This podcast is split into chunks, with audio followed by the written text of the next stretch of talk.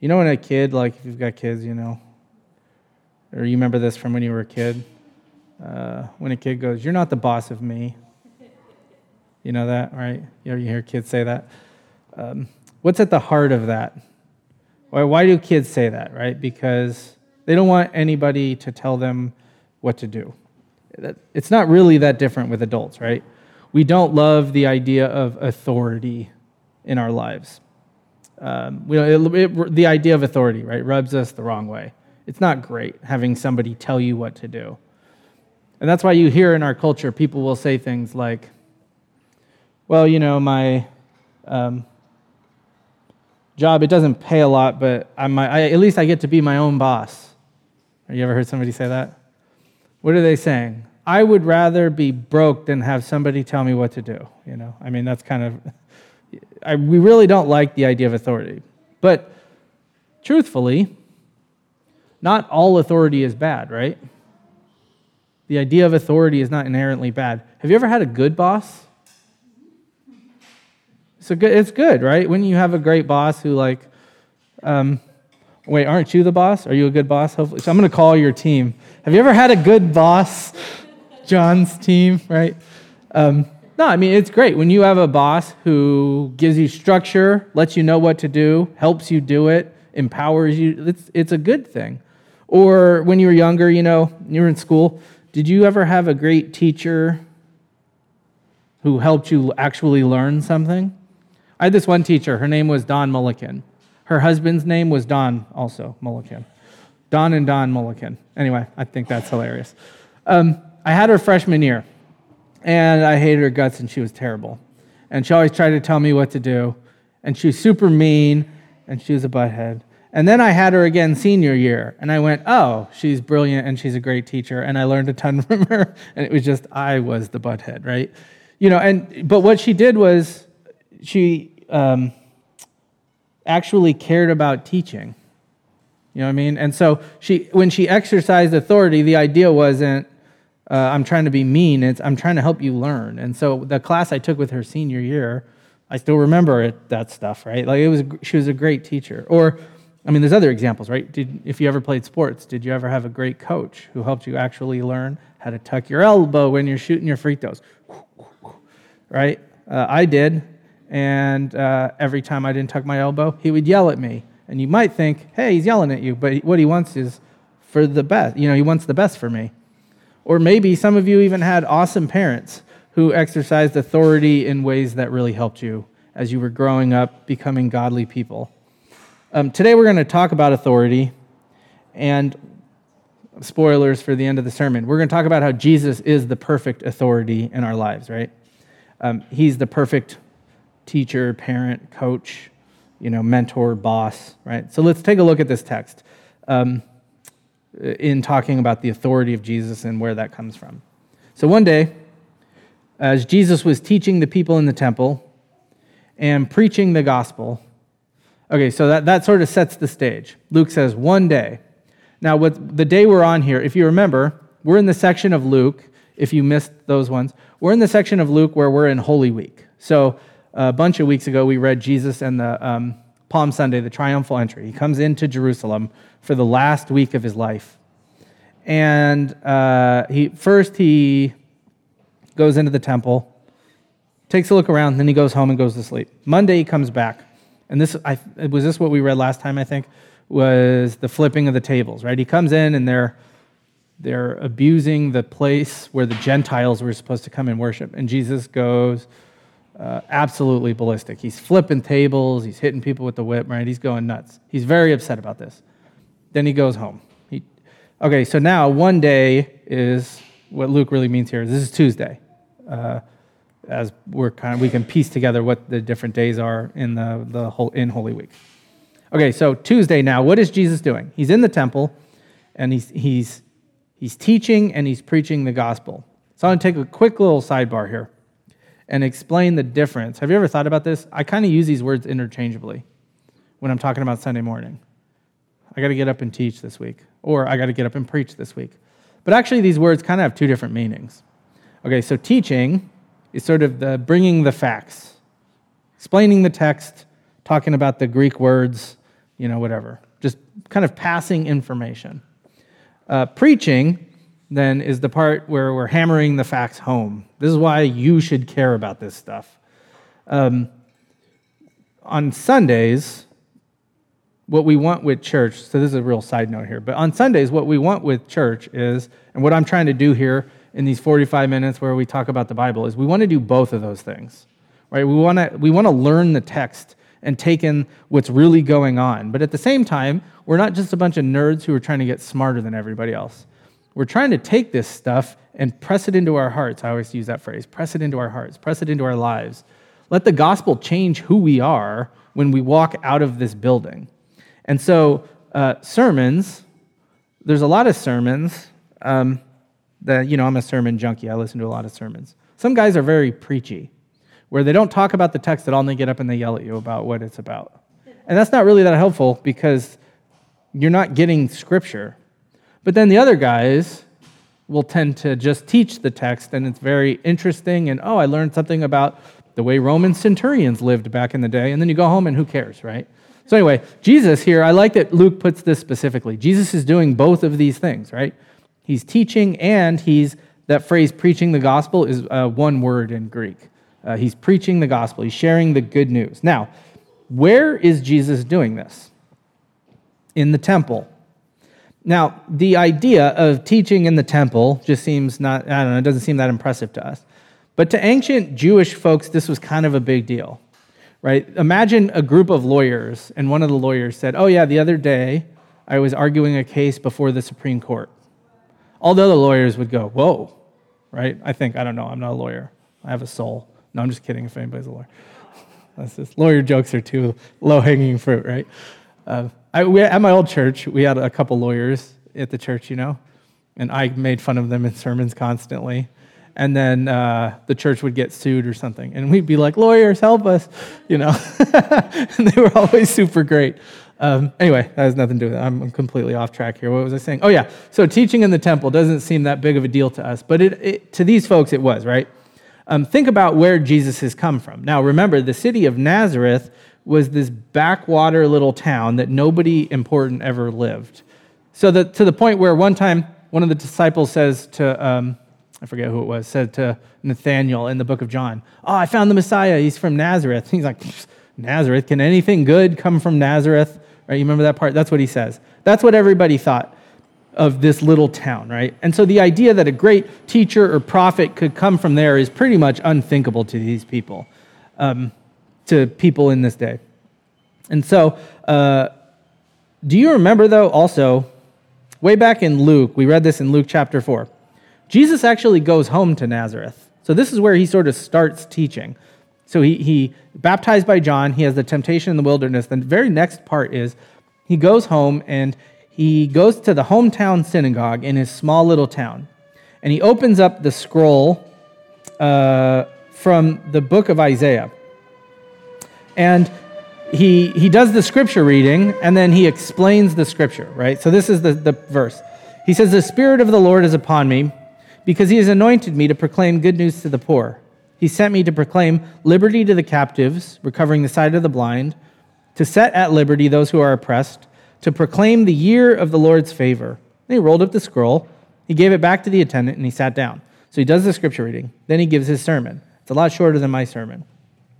And the eyes of all the synagogue were fixed on him. And he began to say, say to them, Today, this scripture has been fulfilled in your hearing. So he reads this part about Isaiah that everybody knew was this messianic prophecy. He reads the text and he sits down and he basically says to his hometown, I'm the Messiah. That's his sermon. Now, what do the people, do you remember this? What did the people do when he said that? The very first thing they go, Isn't that Joseph's kid? Messiah, get out of here, right? Get out of here with this. But they're still curious because they've heard he's done all these miracles. So then they say to him, All right, if you're the Messiah or whatever, do miracles in church right now. Uh, heal that guy or something, you know. And Jesus does the whole thing about, you know, prophet in his own hometown. And so what they do is they try to kill him, and he escapes from the crowd and he takes off. So think about what's really going on here. Jesus wasn't even accepted as a teacher in his own hometown synagogue, right? His hometown church was like, this guy sucks and we don't want him teaching here.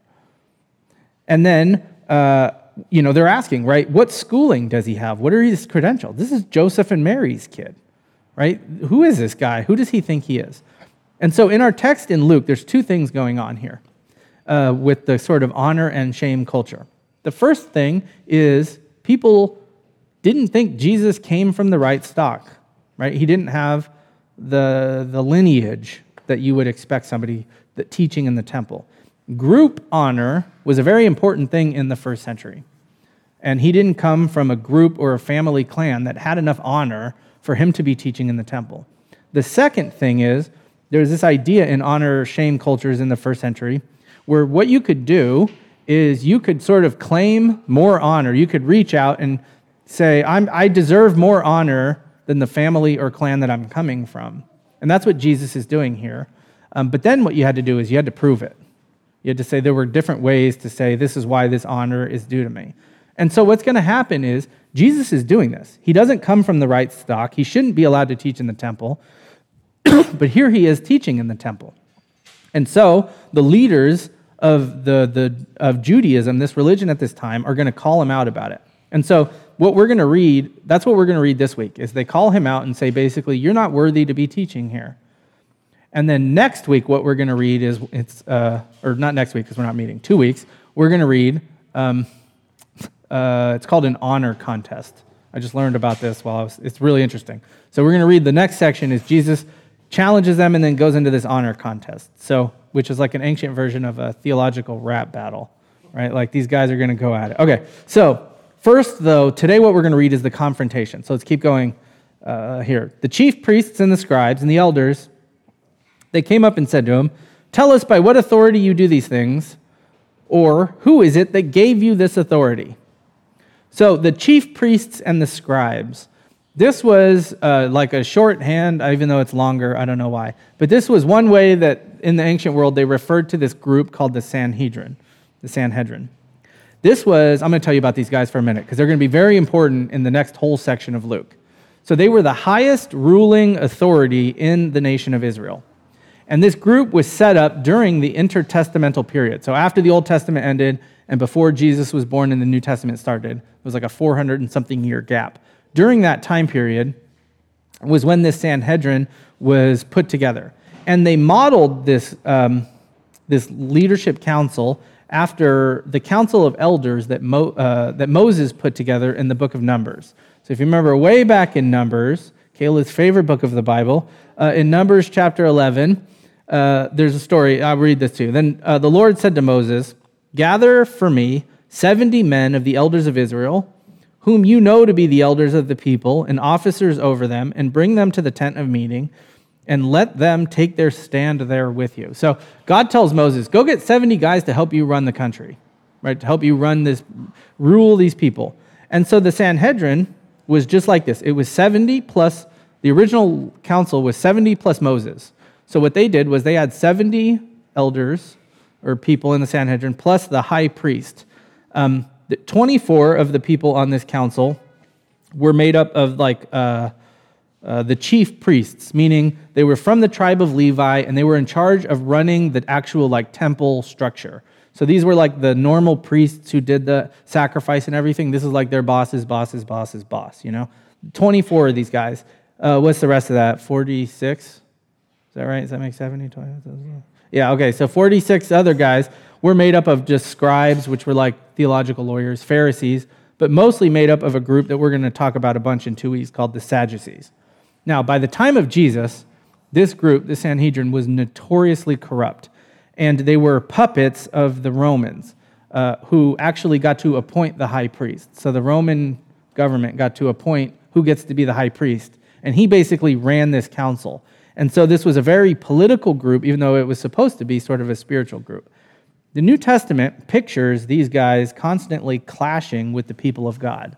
Right? In a couple of weeks, we're going to read about this is the group that has the sham trial that condemns Jesus and takes him over uh, to Pontius Pilate to be executed.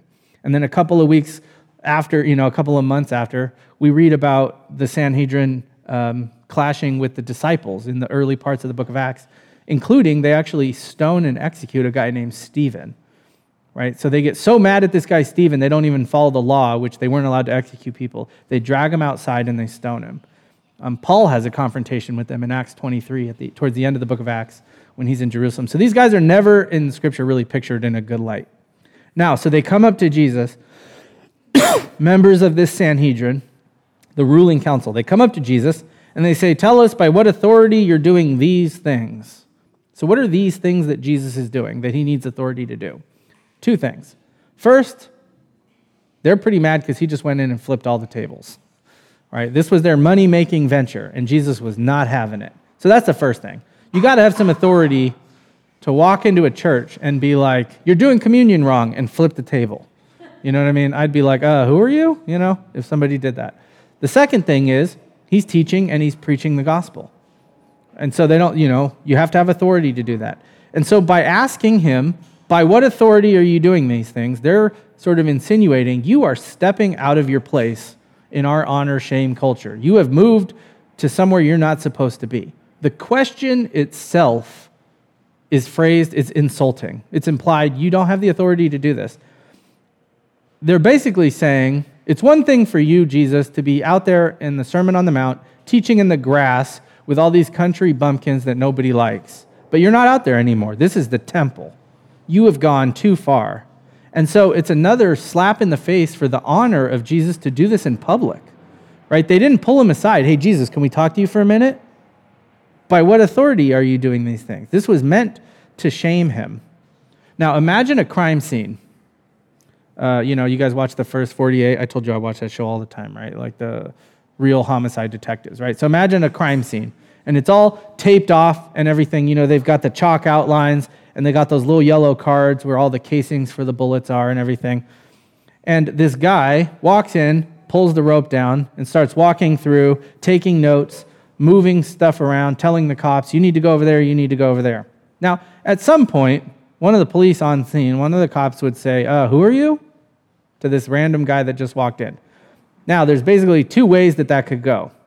First, he could say something like, Well, I'm a reporter, or, you know, like somebody that's not a cop. And they would go, Oh, get out of here. You're not supposed to be here. You don't have the authority to be here. The second thing that could happen is he could go, I'm with the FBI. And then all of a sudden, all the cops go, Oh, okay, he's in charge. right? The FBI outranks us. Um, that's kind of what the reader expects to happen here. What's Jesus going to say? I have the authority to preach. I'm the FBI. We just read about all of Jesus's, you know, credentials for all the book of Luke.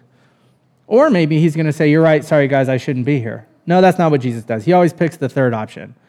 He goes, Let me see your badge. That's what he does. Watch this, verse 3. He answered them, I will also ask you a question. Now tell me, was the baptism of John from heaven or from man? Now, remember, Jesus never really answers people's questions. He always answers the question underneath the question, right? Um, if you remember, I used this illustration a few months ago, but I'll say it again. Um, it's like when I asked Melissa, How long do cats live? And she goes, Spot, that's our cat, her cat. You know, I forget what she said, but she was like, You, you have to put up with her. That's what she said, you know, something like that because she knew I wasn't asking, in general, how long do cats live? I was asking, how long do I have to put up with this stupid cat, right? And so that's what Jesus does. He always answers the question underneath the question. And uh, his, his question that he asks them, though, so he turns it on them. And he goes, Do you remember, you guys remember John the Baptist from early in the book of Luke? Right? The forerunner to the king. He had this massive ministry and uh, using sort of. Um, uh, exaggerated language, the Gospels say, everybody in Jerusalem and Judea went out to go see John the Baptist, right? That's like saying, you know, everybody went to go see Hamilton. Well, not everybody, but almost everybody. You know, it's kind of like that. this guy was massively popular. And so Jesus asks them, okay, if you guys are so good at judging who has the authority to do stuff, what do you think about John? Was he a prophet of God or not? So look what they do. They discussed it with one another, saying, If we say from heaven, he's going to say, Well, why didn't you believe him? But if we say from man, all the people will stone us to death, for they are convinced that John was a prophet? So they answered they didn't know where it came from.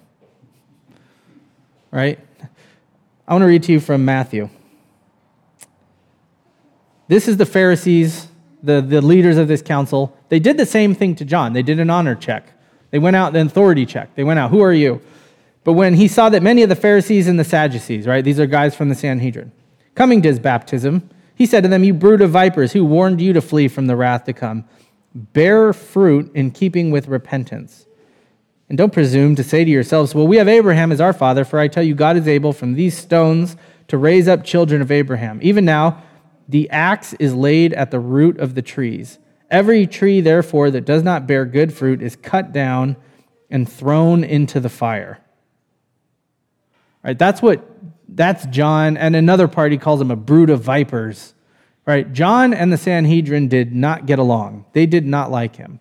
So they did the same honor check, and that was his response. Here's the problem for them, though. Now they're doing this authority honor check with Jesus. Everybody knew they didn't like John the Baptist, the leaders. Uh, and eventually, even uh, Herod, who was kind of in with the Sanhedrin, arrested and executed John the Baptist. Everybody knew about this. But all the people loved him. He was wildly popular. So this is a no win situation for them. The first option, option A, if they admit that John's ministry from God was from God, what they're admitting is that they were wrong about him. So then why should anybody trust what they think about Jesus? They were wrong about John. Who cares what they think about Jesus?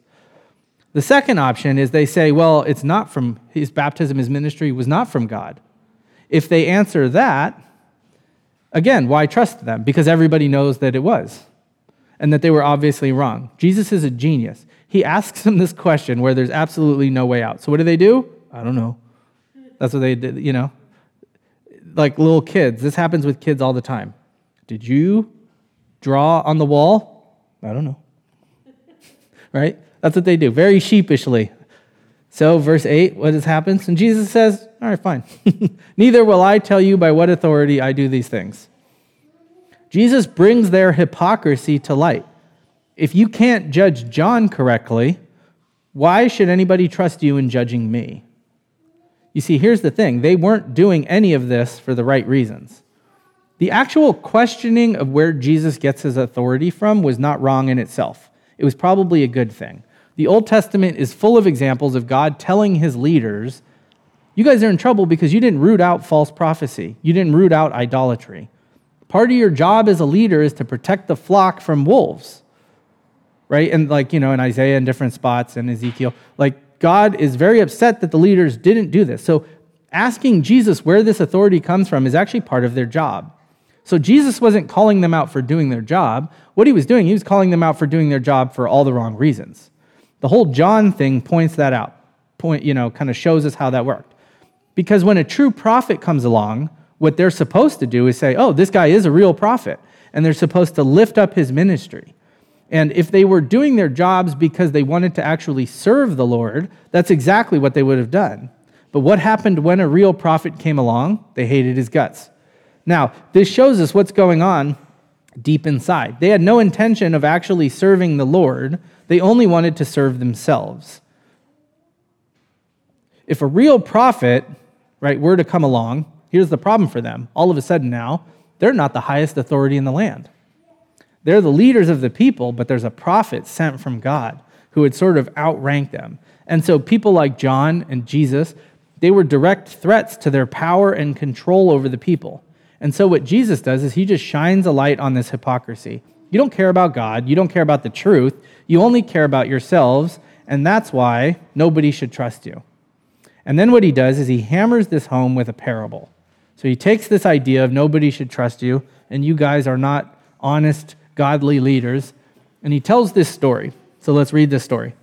He began to tell the people this parable A man planted a vineyard, he let it out to tenants, went into another country for a long while.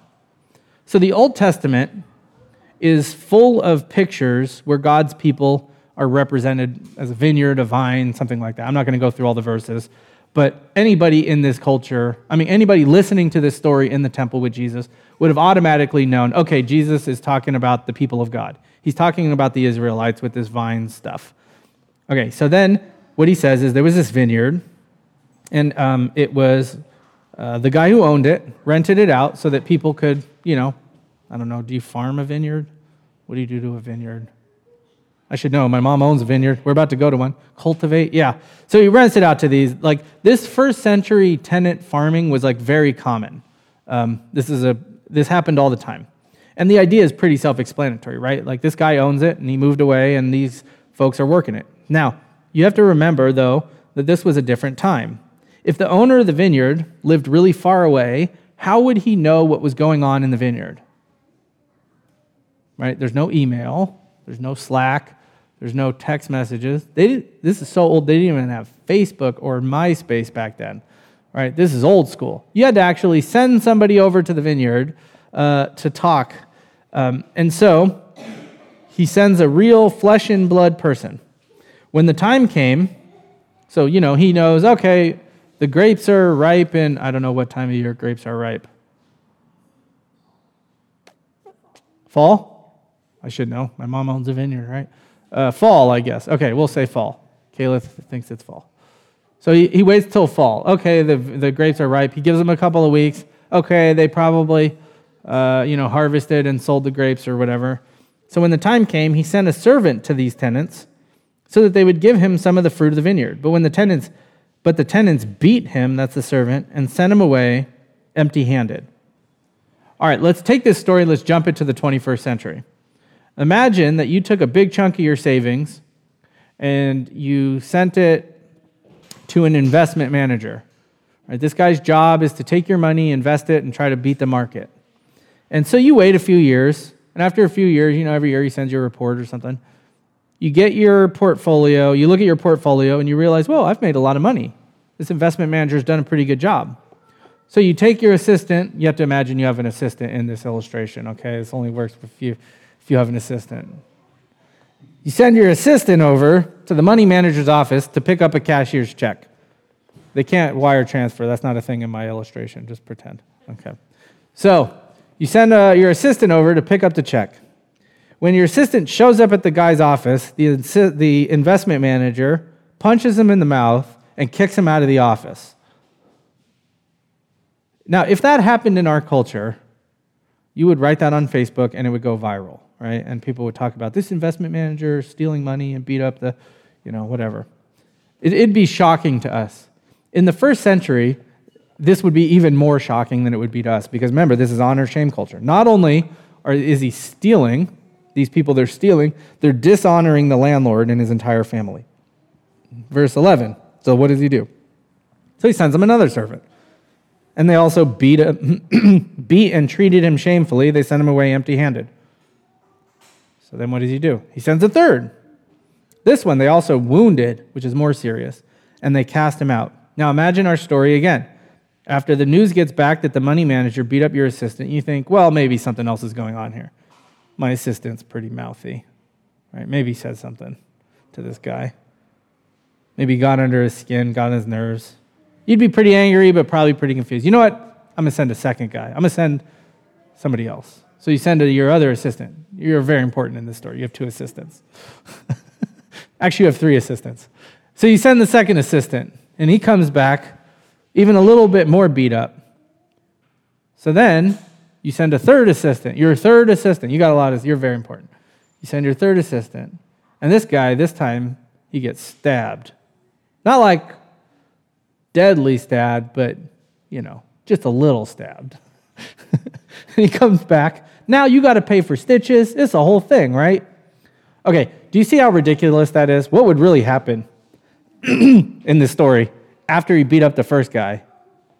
You'd be pretty mad and you'd go down there and you'd handle it. The picture here that's Jesus' painting of the Father with the people of Israel is he was way more gracious than he had to be. He sent a prophet, you guys beat him up and killed him. And, you know, he, then he sent another prophet, and he, he was way more gracious than he should have been. And it goes even further. Uh, verse 13. So he's beaten up three of the servants. So what does he do?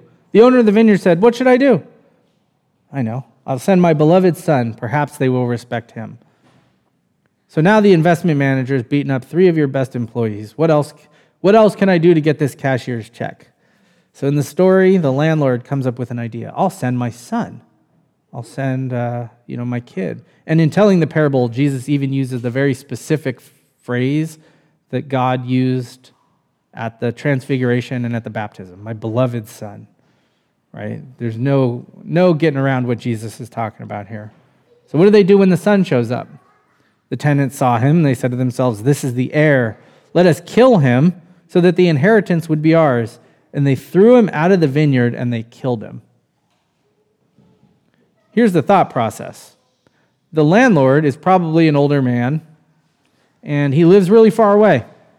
And there's no, the way that they kept track of whose land is whose is, was very different in the ancient world, right? Um, there was no, I don't know, what's it, like a database down at City Hall. It's like, oh, this property belongs to whoever. So here's their thinking well, this guy's old. if we kill his son, there'll be nobody to inherit the land. And it'll sort of default to us and nobody will really know who owns this property. And we'll just tell everybody uh, that we own it. So Jesus says, so they kill the son. They throw him out of the vineyard, they kill the son. What will the owner of the vineyard do to them? That's a rhetorical question, right? Everybody in this culture would have known exactly what this owner would do. Now let's jump back to our story. You've sent your son to collect the check. He shows up at the investment manager's office with some legal paperwork that says, You owe me this money. But instead of paying the son, the investment manager pulls out a gun and shoots him. After a few days go by, you don't hear from your kid. You start to wonder. Then you get a call that says, Oh, your son has been found uh, dead in the alley behind the investment manager's office. We don't know who killed him. You say, well, it was the investment manager. And the cops go, I don't know. There's no evidence. What are you going to do? Right? That's Jesus' rhetorical question. You're going to go bananas, right? You're going to flip out and verse 16, he's going to come, he's going to destroy those tenants and then give the vineyard to others. Now, to anybody in this culture, this answer was obvious. He, first part, there's three parts to this. The first part is now the owner is going to show up himself. Right? No more sending messengers, no more go betweens. This time the landlord is coming by himself. The second thing is he's going to destroy the tenants. That's very strong language. Okay? These are there are probably layers to this prophecy, what Jesus is talking about here. You know, we've talked about that before. Have, have we talked about that? The mountains with prophecy? You know about this? No? Well, we're going to get into this in Ezekiel when we do Ezekiel. But basically, if you look at a mountain range, like when I was riding my motorcycle over the Rockies, you look out at the Rockies, it looks flat, doesn't it? it it's hard to tell which mountain starts where, even though then as you get closer and closer and closer, you can start to see them in more 3D and you realize, oh, there's a peak here and then a valley and then a peak and a valley. But as you're far away, it all just looks kind of flat. And that's kind of the illustration we use to describe a lot of the Old Testament prophecy. They were looking at something they thought was flat, but really it was layered. There's like layers to these prophecies. And so what Jesus is doing here is he's kind of using those layers. So the first layer of this was probably the destruction of the temple and the city of Jerusalem in 70 AD. And in a couple of weeks, he's going to get even more into that prophecy, and we're going to talk all about that. So I'm just going to kind of leave that here. The second idea, though, is probably a hint at the judgment coming at the end of times. Right? God is, Jesus is saying, God the Father, you know, he is going to judge you. Um, and uh, it's not going to be fun. Again, we're going to get into that in a few weeks. And then the third part here so the first part is he's going to show up himself, he's going to destroy these tenants, and he's going to give the vineyard to somebody else. This was very shocking for anybody in the first century Jewish world to hear. You grew up your entire life, you're special and you're better because you're Jewish. You are part of this religious system, right? And all of this is based on your heritage. And now this guy comes along and says that God is going to take the keys to the kingdom, right? This birthright of yours that you assume because you're Jewish, and he's going to give that to the Gentiles. He's going to give it to somebody else. Right? Romans 11 plus, you know, 12, 30, gets into this a bunch where he talks about the Gentiles are going to be grafted in. And if they understood exactly what Jesus was talking about, when they heard this, they said, Surely not. when they heard this, they said, Not a chance. No way. Right? This is not one of those parables where at the end of it, everybody goes up to Jesus and goes, Hey, can you explain what this means? Right? Everybody knew exactly what Jesus was talking about. And when he got done with it, he said, They said, No way. They get angry.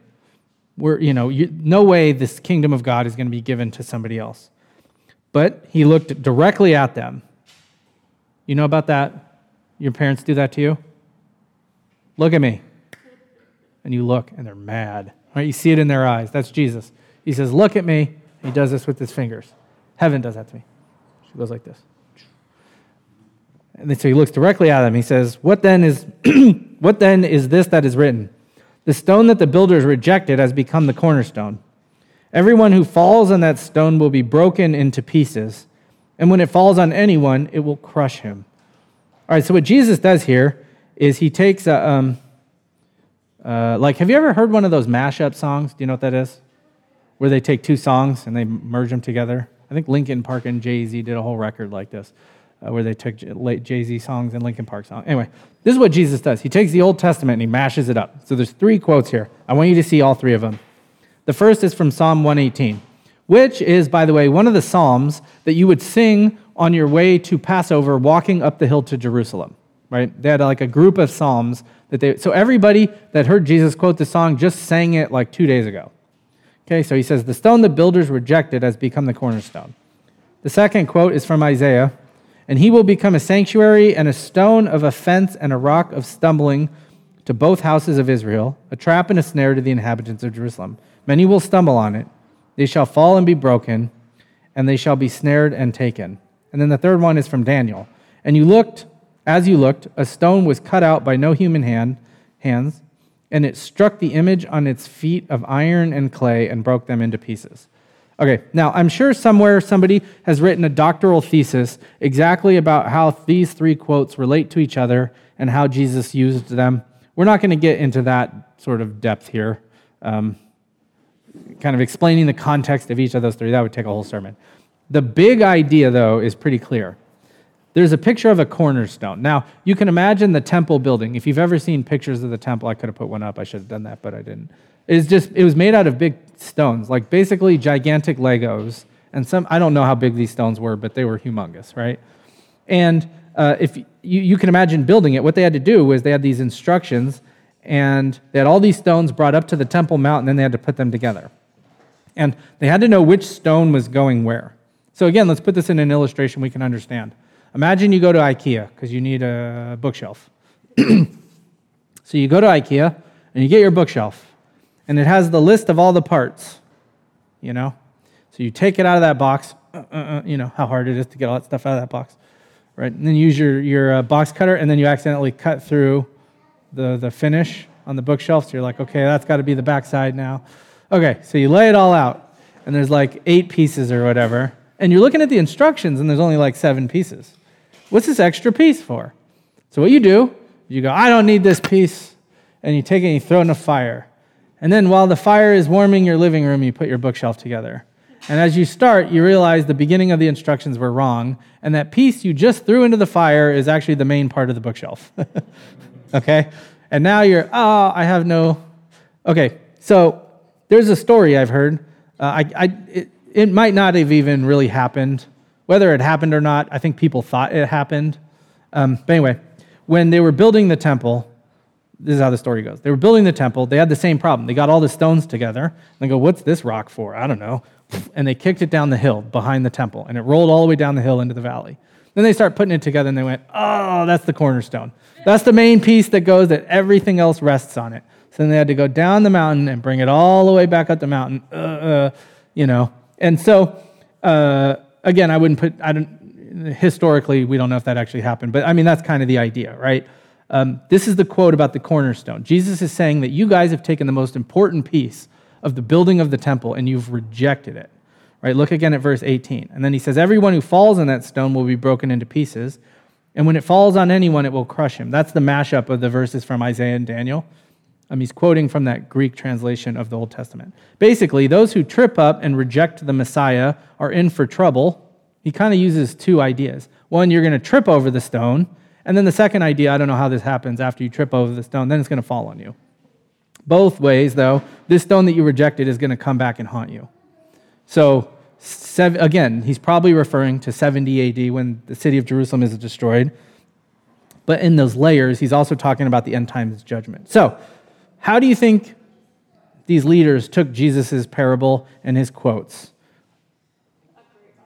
You know what? We should repent of our wickedness and we should follow you, O King of Israel. No, no, that's not what happens. The scribes and the chief priests, so the Sanhedrin, they sought to lay hands on him at the very hour, for they perceived, yeah, no duh, that he had told this parable against them, but they feared the people. Right? They wanted to kill him, but they were afraid of the people. Right? Just like with the John question. Uh, they love this guy. We don't know what to do. Uh, they need a so they need a plan, which is what they're going to come up with next. Now, that's where we're going to stop the story. So you can see the flow of the story, right? The religious leaders come to Jesus and they ask him, What authority do you have to teach in the temple and to flip our tables over? Right? How, and to sort of judge our way of doing temple system. And so they challenge Jesus publicly. So, step one, he brings their hypocrisy to light. You're not judging me for the right reasons, and you're terrible at your jobs because you got the John thing wrong. Then, step two, he tells this very harsh parable about them losing their place in the kingdom of God. And so you can see the teaching part, right? We talked about teaching and preaching. The teaching part of this passage is pretty easy. It's not that hard to get the facts right about what Jesus did and why he did it. The preaching part here, though, is a little more difficult, right? As we apply this to our own lives, as we take this home and say, well, who cares about this? Right? That's the question. What do we do with this? Let's jump to the preaching part, right? What, did he, what does this mean for me in the 21st century? You see, it's very easy for us sitting in North Beach in the 21st century, right, in 2022, the year of our Lord, 2022. Wait, did I put that in the sign? You saw that? Yeah, that's funny. I forgot if I, yeah, in the slide. Anyway, um, uh, it's easy for us to look back with sort of righteous judgment on these leaders. They're the bad guys and they don't get it. And if I was there, I would have been one of the good guys. The problem is that attitude is exactly the kind of thing that Jesus is condemning in these leaders. Right? It's the same attitude. I'm right and everybody else is wrong, and I'm the center of the world, and everybody else needs to be on the margins. I think we should look at this story, though, and be challenged. Because let's be real, aren't we a little bit more like the scribes and the chief priests than we like to admit when it comes to letting Jesus have authority in our lives? Because in our fallen state, we're very selfish people. Think about it. Almost every situation that pops up in your life, the first thing that pops into your head is, how does this affect me? Right? Like I read a story yesterday, or a story, it's a tweet, I've seen it a hundred times. People keep posting it on Reddit. But basically, some guy died on a flight. And so they did an emergency landing. And this guy, I mean, it's funny. The guy, it's true, but the guy gets up and he goes, If the guy's already dead, why is this an emergency? We're all going to miss our connections. right? I was like, Oh, he said that out loud. He said the quiet part out loud, you know? But I mean, so, but you get what I'm saying? The first thing he thought was, How is this guy dying going to affect me? Right? Isn't that what we all do? Every time, you know, like, um, how, how often have you been upset in traffic to drive past a horrific accident? But the first thing you thought was, I'm going to be 10 minutes late. Don't these people care about me? You know what I mean? We're very selfish people. And the other thing is, we don't like authority. That selfishness means we don't like to have authority in our lives, including Jesus. And so here's what we do this is a major temptation for Christians in the West to have a sort of faith where Jesus is something like a half a Lord. He's not all the way Lord, he, I'll give him half. And that means he gets to be in charge as long as whatever it is that I want him to do anyway, or as long as he tells me to do whatever I already want to do anyway. But when he tells me through scripture or whatever, something I don't want to do, I don't know, I don't like that part. Right? So I'm not going to do it. I'm, gonna, I'm only going to give him half of the authority. You know, this works in a few different ways, right? Like, let me give you some examples. Um, like time management as believers. We live in a like a go, go, go kind of culture. You need to work yourself to death. Right? But the scripture is very clear that, like, hey, you should probably take care of yourself. And it's so important that God goes, hey, you should even take a whole day to take care of yourself and to renew yourself spiritually. And we don't really take that very seriously. And so we say, Jesus, I'll let you be the Lord of my life, except for this idea of taking care of myself. Or like um, another one I wrote down was um, the idea of uh, like commitment to the church family versus like what I can get out of the church. Right? A big idea with this church family is you guys shouldn't just be here for what you get out of this. You should be here because you need each other. We need each other, don't we? And so Jesus says you should show up to church to serve other church people. You should be part of this family. And we go, ah, I don't really like that. I'm part of a consumer culture, so I'm going to be a consumer. So I'm going to let Jesus be halfway Lord in my life. Or again, like the Pabst Blue Ribbon. So here at the porch, we do this thing. We talk about Pabst Blue Ribbon a lot. It's a beer, and it's disgusting, I think, right? It's like the hipster beer, um, watered down beer. But anyway, we take Pabst as our acronym for like missional living and outreach. So our, we have people in our lives that we're doing this Pabst pathway with. We pray for them, we PA, ask them about their lives, we bless them in ways nobody else would, we share our stories with them, and then we talk to them about the gospel. Now, a lot of times I think what we're doing is I'm going to do this Pabst if it comes to me right? As it's convenient for me, I'm going to engage in this kind of missional living. But that's not really what the Lord calls us to do. He calls us to be active, to go out, to really like be passionate about our friends and our neighbors who don't know the Lord. So there's two ways to do that. Yeah, I'm going to do it. I'm going to let him sort of be half the Lord of my life versus I'm really going to engage in this. Another one, the last one I'll write here is grace versus legalism. Right? The idea that you're saved because of the work of Jesus and that's it. It's done right? Your name is written in the book of life in heaven, and your sin doesn't really affect that. Not that you should just go out there and sin, right? Versus legalism, which is, I'm going to do all these things so that Jesus will love me more. And when we do that, what we're telling him is, I was saved in grace, but I'm going to continue in works.